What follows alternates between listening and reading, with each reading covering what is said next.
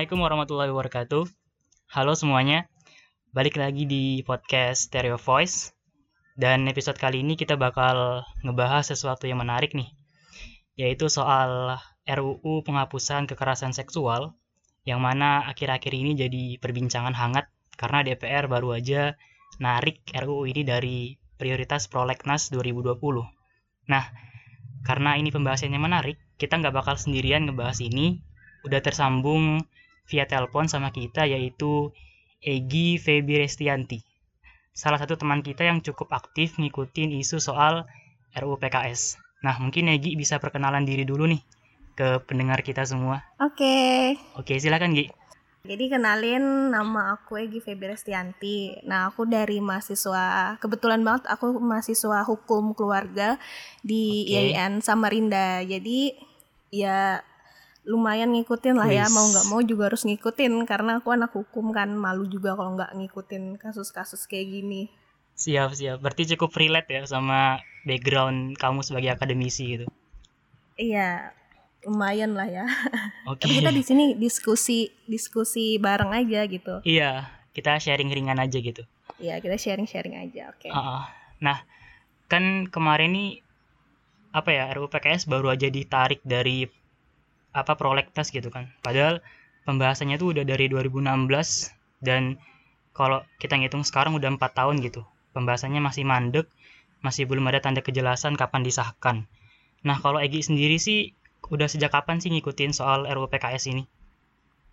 Hmm, aku tuh ngikutin RUU PKS ini nih baru-baru aja sih kayak Oke. baru masuk di tahun 2020 karena eh, RUU-nya ini baru booming itu pas awal-awal Demo kemarin ya? tahun. Oh, Iya, awal-awal tahun. pas Iya, pas demo, kemarin juga. demo-demo ya. itu, demo-demo apa tuh namanya penolakan rancangan undang-undang Iya. KPK itu kan. Nah, itu kan salah satunya ada PKS juga. Nah, aku ngikutin itu karena eh, aku cuman ngikutin yang bagian viralnya itu dari pemaksaan aborsi. Nah, dari situ aku udah mulai ngikutin tuh Oh, RUU PKS karena waktu itu yang yang lagi viral banget itu tentang pemaksaan aborsi yang ada di RUU. PKS tersebut. Makanya dari situ sampai sekarang aku masih ngikutin sih.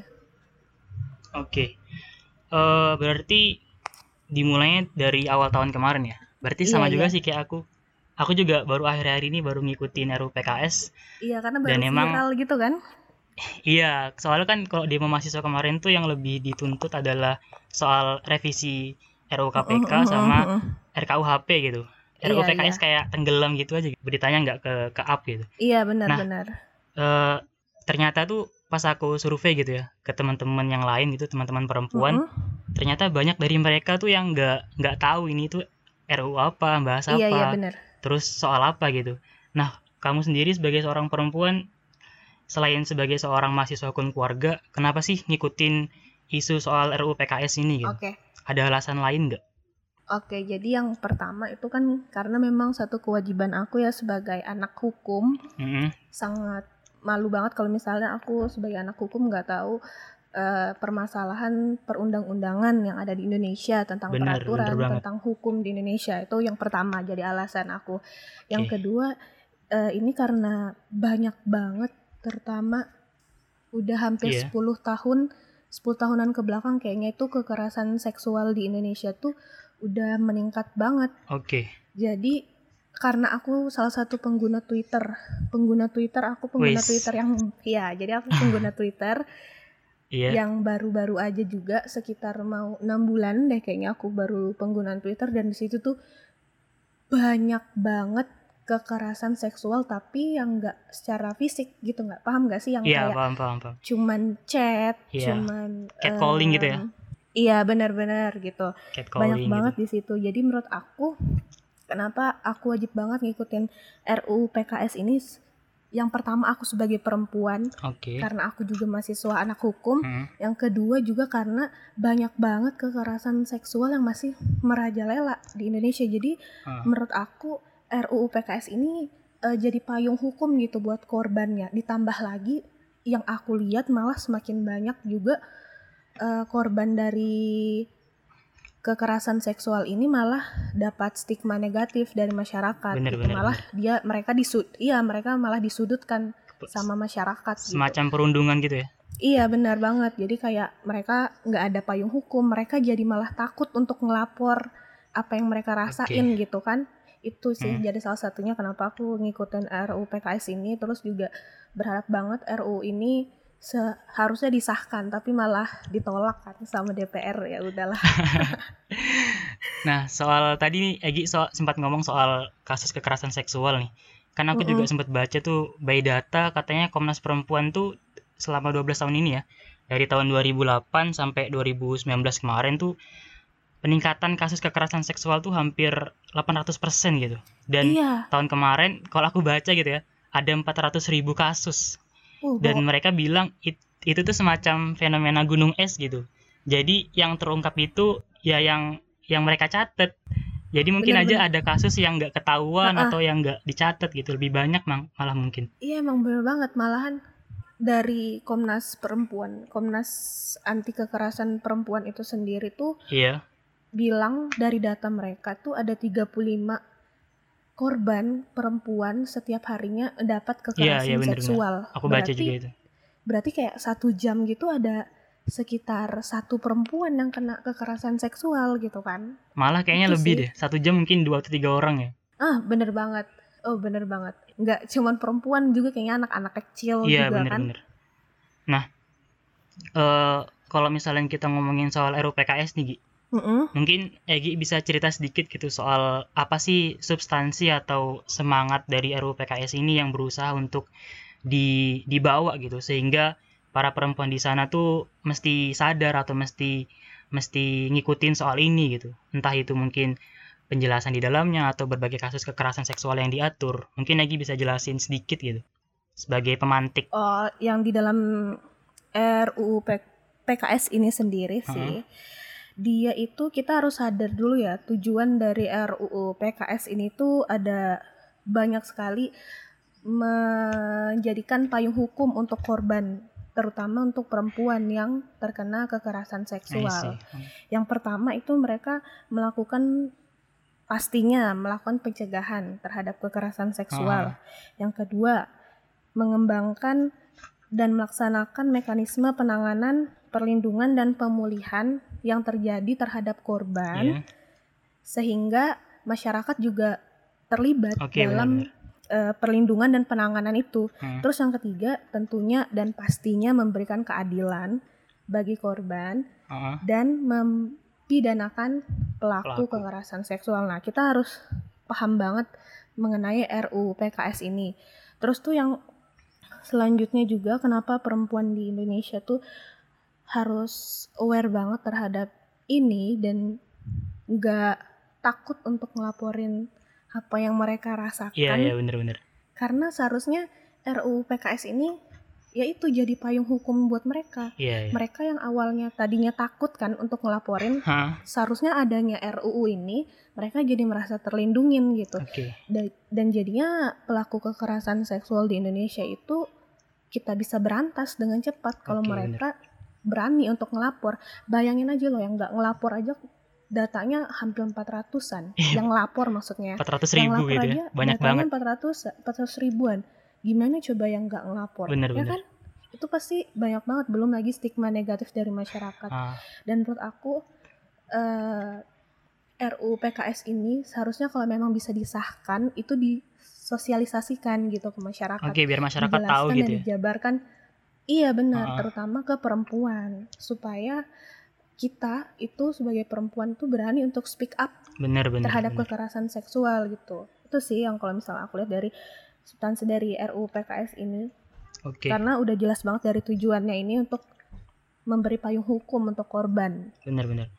Oh ya, Tuh. tadi kan ngomongin soal payung hukum juga tuh. Aku sempat baca juga sih katanya eh, RUU PKS ini tuh lebih lebih khusus gitu ketimbang RKUHP yang mana memang di dalamnya diatur soal kekerasan Iya, iya, seksual gitu. Nah, kayak tadi tuh Uh-uh. misalkan Egi sempat nyinggung soal eh, pencegahan, kemudian penanganan, perlindungan, sampai bahkan pemulihan untuk korban. Nah, itu kan nggak diatur tuh dalam KUHP kita yang udah Iya, udah dari zaman enggak. Belanda kita pakai.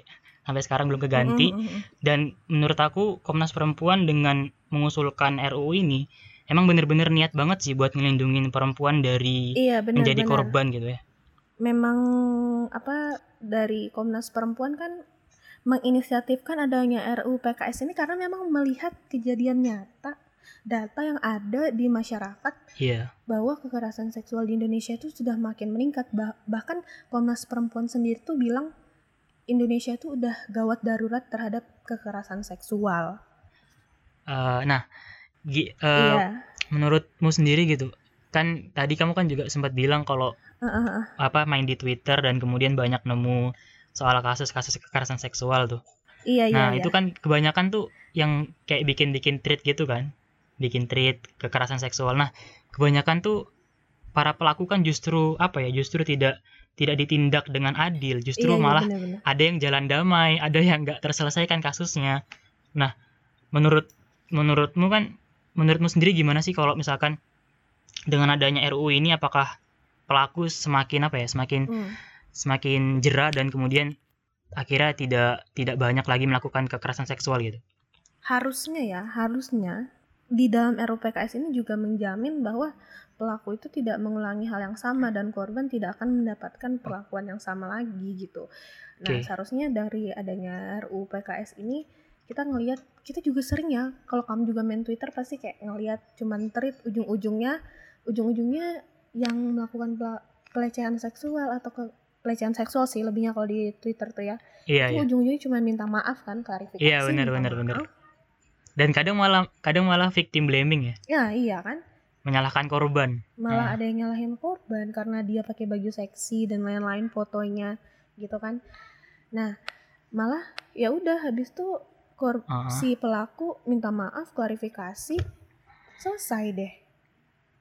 Nggak nggak belum lihat Iya, iya. si ceweknya gimana. Nggak ada yang tahu tuh ceweknya kena psikis terganggu trauma. Kan nggak ada yang tahu dia gimana keadaannya. Gitu. Jadi menurut aku emang seharusnya RUU PKS ini Ah. lebih lebih darurat dibutuhkan daripada RUU KPK yang atau Revisi, RUU revisi yang PK. Heeh, revisi itu yang cepet-cepet mereka mau sahkan. Atau RUU Minerba yang kemarin udah disahkan gitu. Iya bener banget. Ini menurut aku lebih lebih darurat banget sih dan Lebih Indonesia lebih, urgent. butuh ini. Iya. Hmm. Bener itu sih. Nah, Gi, eh, mungkin kita agak balik ke RUU PKS-nya gitu ya. Heeh. Kan eh, aku mau nanya ini. Kamu kan Mm-mm. sebagai anak hukum gitu kan. Aku Iya. baca tuh eh, peraturan soal kekerasan seksual di KUHP itu cuma diatur dua. Kalau nggak Iya, salah tuh iya. pencabul pencabulan sama pemerkosaan. Iya nah, emang di bener. RUU bener. PKS ini kan ada ada sembilan Ada ya kalau nggak salah ya. Iya iya. Iya ada sembilan. Nah, menurutmu dengan sembilan eh, kekerasan seksual yang diatur di RUU PKS ini apakah sudah cukup luas gitu mencakup kekerasan seksual yang berkembang di masa sekarang yang begitu banyak jenisnya gitu? Hmm. Kalau menurut aku sendiri sih ya, setelah aku eh, membaca draft RUU PKS ini kan, memang di KUHP sebelumnya itu cuman kekerasan seksual itu emang yang diatur cuma dua, pemerkosaan sama pencabulan. Iya, itu iya. juga kalau bisa mempidanakan pelakunya kalau terdapat lima bukti aja Apa aja tuh, Gi? gitu. Salah satunya salah satunya bukti fisik Oke. gitu kan berarti itu berarti yang seperti pelecehan Heeh. intimidasi terus tuh pemaksaan aborsi itu tuh eksploitasi tuh yang paling sering tuh di apa tuh di sosial media kan itu lebih nggak nggak diatur malahan kalau menurut aku padahal eh, itu juga salah satu yang penting gitu diatur karena perempuan itu kan salah satu kalau aku baca tuh gender sensitif Apa tuh gender sensitif?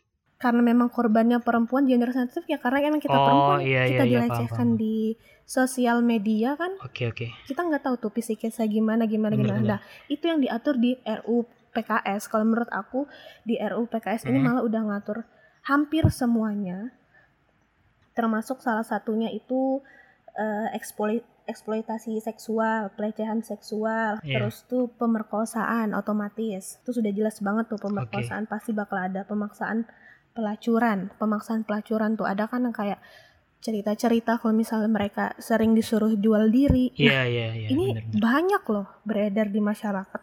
Kalau mereka dipaksa buat jual diri, jadi jadi tanda kutip pelacuran itu itu banyak beredar di masyarakat dan di RU PKS ini diatur dengan jelas sekali satu persatu pasal per pasal mengenai itu. Jadi menurut aku di RU PKS itu udah 95% hampir menjamin semuanya. mengakomodasi baca ya. suara para korban gitu ya. Eh-eh.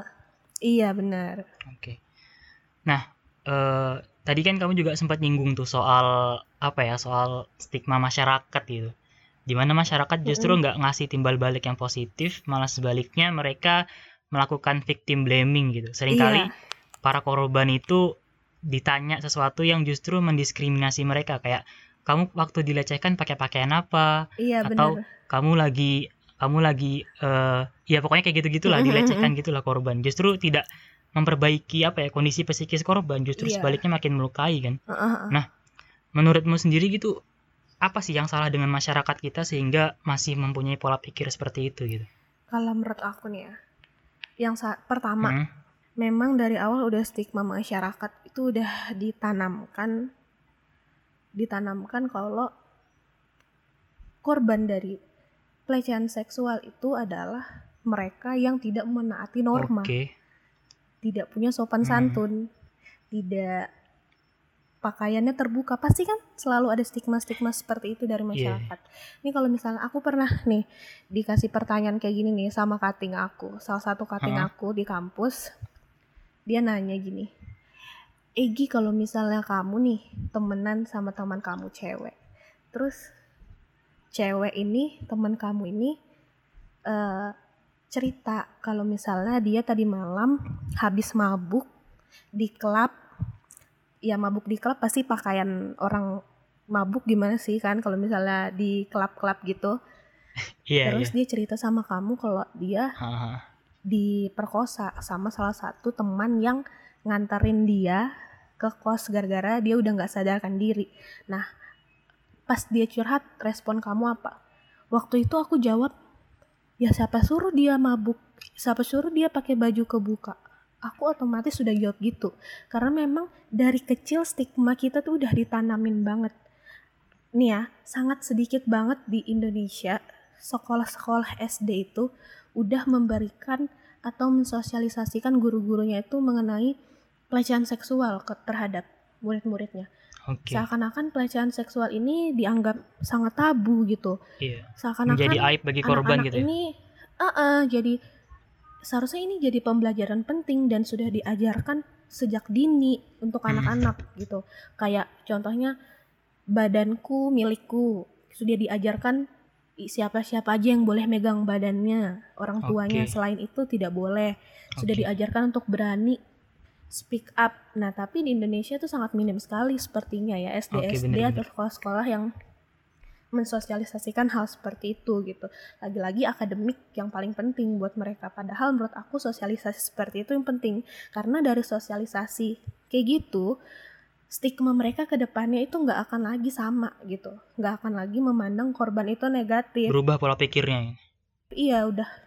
Perubahan pemikirannya udah bakal beda banget. Karena kita dari kecil udah ditanamin kayak gitu. Kita di- dari kecil ditanamin. Begitu lihat nih ya eh cewek nih umuran aku SMP ada yang hamil duluan. Pasti udah dibilangin gini tuh tuh lihat tuh hamil duluan. Itu sih nggak pakai baju yang benar tuh dia nggak pakai jilbab sih pasti kayak gitu kan? Iya nah itu bener. tuh udah salah banget padahal kita nggak tahu tuh dia hamil duluan karena apa tuh. Udah ngejudge aja. Bisa jadi dia hamil duluan karena emang diperkosa. Gitu kan masih SMP tuh udah hamil duluan tahu-taunya dibilangnya karena pergaulan bebas. Padahal kita nggak tahu tuh yang sebenarnya apa. Masyarakat kita tuh udah langsung emang udah jadi kebiasaan sih orang Indonesia itu emang nggak bisa lepas itu udah jadi budaya Iya, buat harus aku sih di. Indonesia budaya negatif yang emang harus diubah harusnya itu sih kalau menurut aku ya kan Oke, bener-bener. Dan eh, soal apa ya, soal pakaian korban, kalau data yang aku baca tuh sebenarnya justru ada yang pakaian korbannya itu tertutup, tapi juga tetap kena gitu. Iya bener, kalau misalnya kita masalahin pakaian, anak SD aja yang pakaiannya the real seragam, mereka pakai seragam aja masih bisa dicabulin kan? Kalau kita masalahin pakaian. Bener banget. Itu sih. Iya, iya. Kayak nggak jadi patokan sih kalau menurut aku. Bener, bener, bener. Ya emang pelakunya aja yang bejat gitu ya. Iya bener, nggak ada malahan setiap ada uh, kekerasan seksual yang di terus dia hamil karena pemerkosaan yang selalu jadi sorotan okay. itu perempuannya.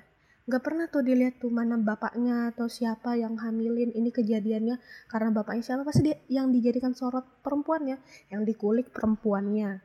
Dari mana dia anak baik atau enggak perempuan nakal atau enggak pasti perempuannya. Yang disorot itu malah korbannya.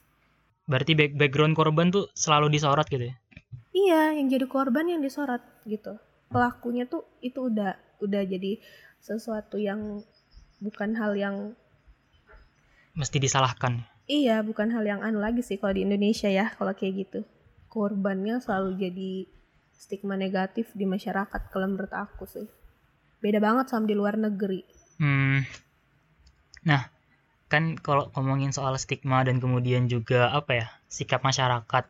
Yang aku baca tuh di RUU PKS juga kalau nggak salah di bab 8 gitu ya itu diatur soal partisipasi masyarakat dalam mencegah gitu kekerasan seksual. Bahkan masyarakat itu diberikan ruang untuk mengawasi pelaku agar tidak berbuat hal yang sama lagi. Mm-hmm. bahkan juga masyarakat dikasih ruang untuk apa ya untuk menilai menilai e, tindakan aparatur hukum apakah sudah adil atau enggak memutus hukuman bagi iya, pelaku. iya, iya. jadi masyarakat kita tuh justru diberikan ruang untuk membantu dan memulihkan korban Iya. Ya bukan bukan sebaliknya melakukan perundungan dan iya, kemudian bener, melecehkan korban. Udah udah pas banget sih. Memang ada RUU PKS ini kan sebenarnya.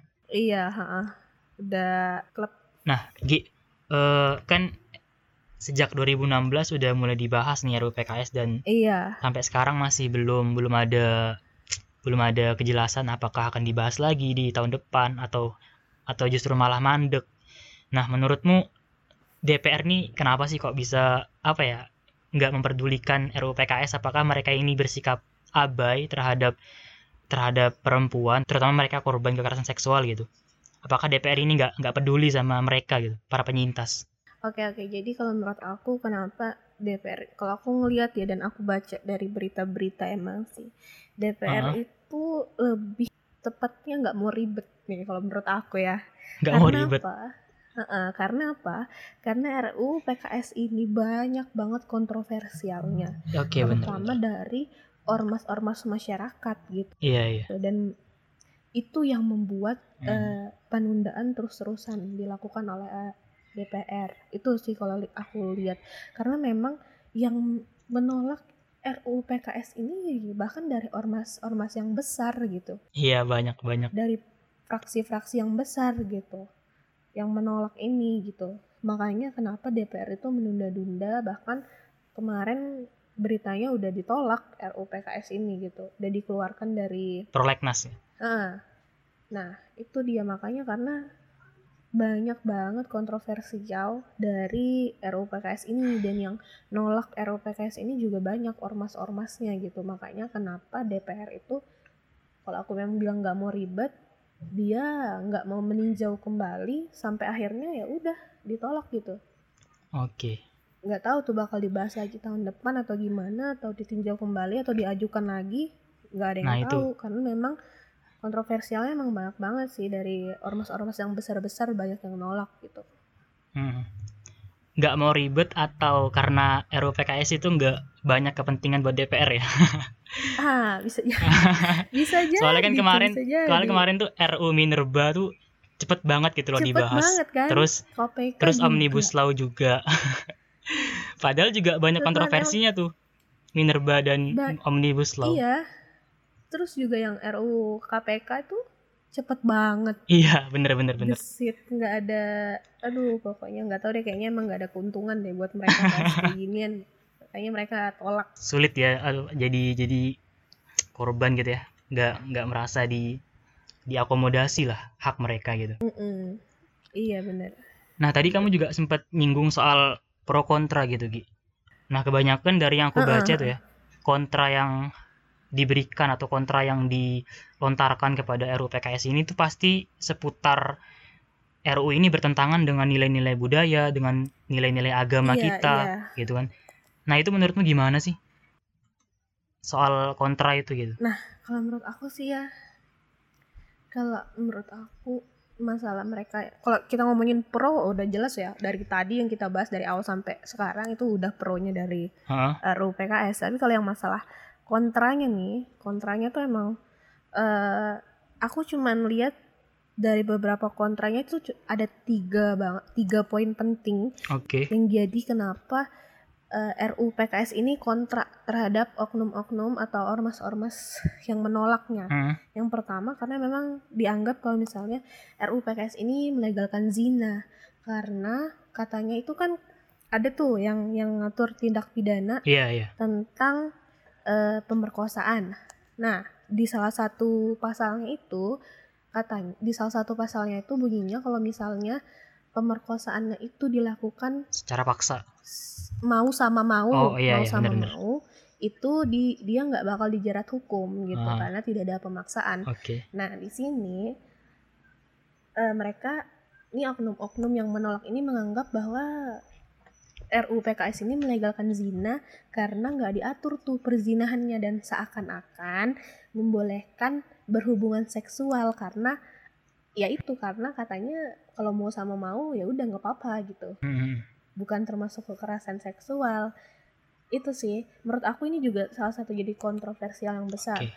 dan seharusnya kalau emang ini itu ya satu dari poinnya Hmm. jadi kontranya kenapa nggak dibahas secara lanjut gitu Bener, bener, bener. dan bisa ditinjau ulang gitu kan mana yang memang pasal-pasal yang Multitafsir kalimatnya ya? atau kurang kalimatnya kurang menjabarkan menjelaskan atau kalimatnya kurang Iya, iya. membuat orang salah Benar, tafsir gitu itu kan bisa ditinjau ulang gitu menurut aku sih gitu sih jadi menurut aku juga mereka yang kontra Mm-mm. ini dikarenakan gagal paham juga Mm, belum belum ada penjabaran pensosialisasikan secara besar-besaran kan masalah RUU PKS ini Iya, bener. ini cuman sekedar draft aja yang kita baca pasal per pasal gitu Nah, iya, iya, iya. Di situ tuh banyak salahnya tuh. pasal per pasalnya Ha, Iya, iya. jadi menurut aku gagal pahamnya karena itu Hah. itu sih kalau menurut aku kenapa kenapa banyak kontroversial yang ada itu sih Nah, kalau karena memang Hah? kontroversial yang ada nih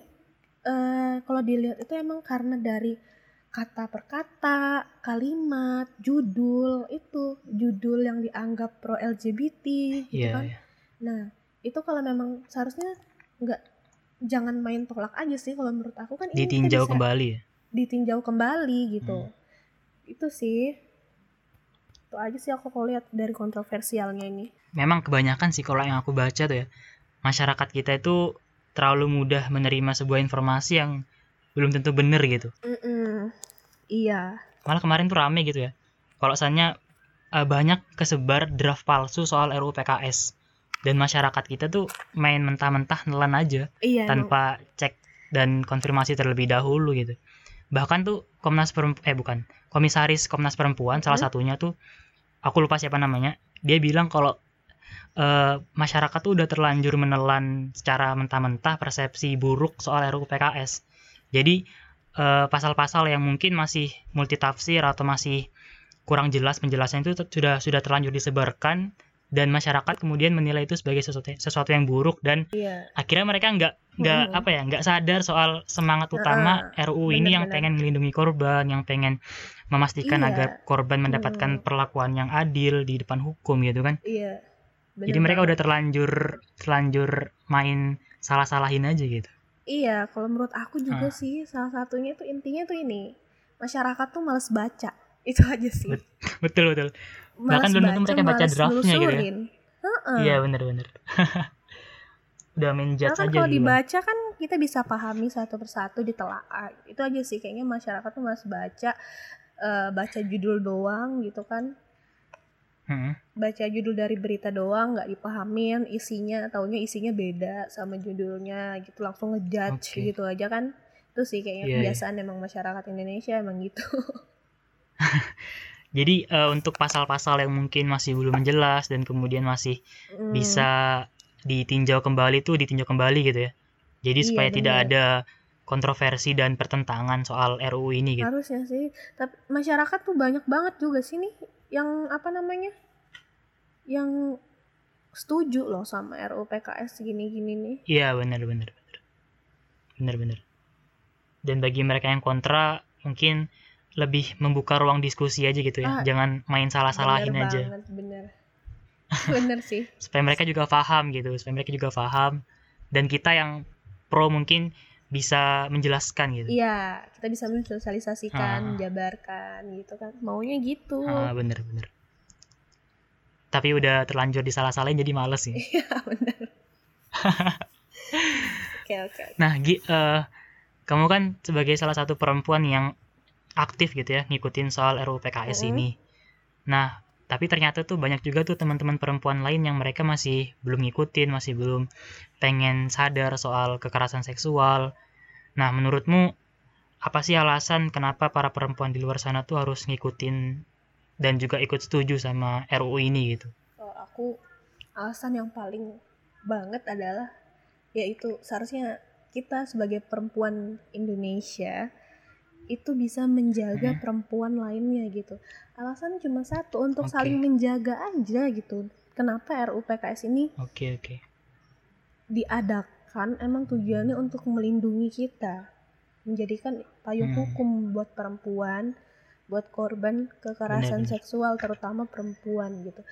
Dan ya aku dan kenapa perempuan-perempuan di Indonesia itu harus banget ngedukung RUU PKS ini karena kita nggak akan pernah tahu ke depannya gitu Iya, iya. kita kamu kalau ini nggak disetujuin nggak cuman mereka-mereka yang jadi korban seksual gitu aku kamu bisa jadi korban-korban kekerasan seksual lainnya gitu dan Oke, kenapa oke. kita harus sadar ini karena sebenarnya emang kita sejatinya adalah korban kekerasan seksual gitu Mm-mm. makanya perempuan-perempuan di Indonesia aku harap banget bisa sama-sama ngedukung satu sama lain ngedukung teman-teman yang udah jadi korban kekerasan seksual juga ikut ngikutin terus eh, revisi undang-undang PKS ini gitu sangat disayangkan sekali kalau misalnya sesama perempuan tapi kita acuh tak acuh gitu kan dengan Ah. apa yang dirasain sama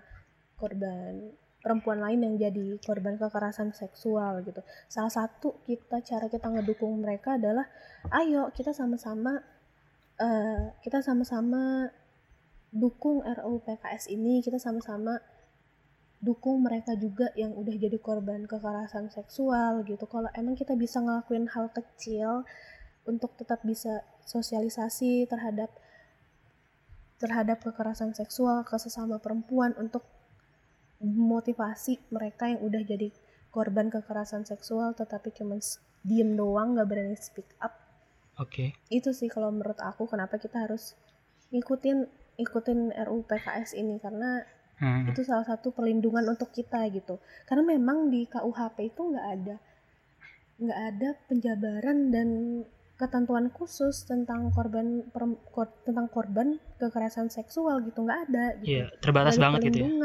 perdampingan, iya nggak ada sampai sampai kita sudah selesai ngadain peradi di pengadilan itu nggak ada gitu di di Oke. KUHP. Tapi kalau di RUU PKS ini kalau memang benar-benar disahkan itu kita udah bisa dapat hak-hak kita, hak-hak pelindungan hukum gitu. Bukan malah kita jadi korban lagi. Jadi aku harap banget untuk semua teman-teman yang dengar podcast ini kita bisa sama-sama ngedukung satu sama lain sebagai perempuan gitu. Itu aja sih. Oke, oke. Nah, Nah, itu kan eh, suara Egi ya selaku perempuan gitu. Kalau aku sendiri sebagai laki-laki gitu ya. Yang kadang sering kali kan laki-laki yang jadi pelaku gitu. Kalau aku sih pengen pesan aja sih ke teman-teman laki-laki juga bahwasannya kan kita sebagai laki-laki kan gak cuman hidup sendirian di dunia ini gitu. Pasti kita selalu selalu berinteraksi dengan perempuan, Iya benar. bahkan di lingkungan terdekat kita aja keluarga kita pasti punya sosok perempuan gitu kan misalkan ibu adik kakak nah Iya. kalau misalkan ibu. kita nggak ngedukung RUU PKS ini otomatis kemungkinan uh, para perempuan di sekitar kita bisa jadi korban gitu kan. Kayak, kayak kayak kamu bilang tadi gitu. Dan kalau misalkan tidak ada payung hukum yang bisa membantu korban memberikan keadilan bagi korban itu kan kasihan korban gitu. Iya. Dan kita juga pasti bakal marah kan sebagai laki-laki yang seharusnya bisa ngelindungin Mm-mm. perempuan di sekitar kita gitu. Iya bener Ah. gitu. Emang kalian laki-laki mau perempuan habis gitu kan Iya, dihabisin sama kasihan ya. Itu Ah. sih oke eh, makasih banyak Egi udah mau sharing sama kita di episode kali ini. Bener-bener iya sama-sama. bener-bener insightful banget eh, penjabaran dari Egi ya. Dan juga cerita-ceritanya. Semoga para perempuan di luar sana tuh bisa denger lah suara kamu ya. Atau iya. suara kamu bisa jadi penjab apa bisa jadi jembatan lah bagi para Iya, perempuan iya, yang iya. mungkin sekarang belum bisa speak up gitu. Iya benar Bener. makasih juga ya aku jadi seneng nih jadi mau terinspirasi juga mau bikin podcast.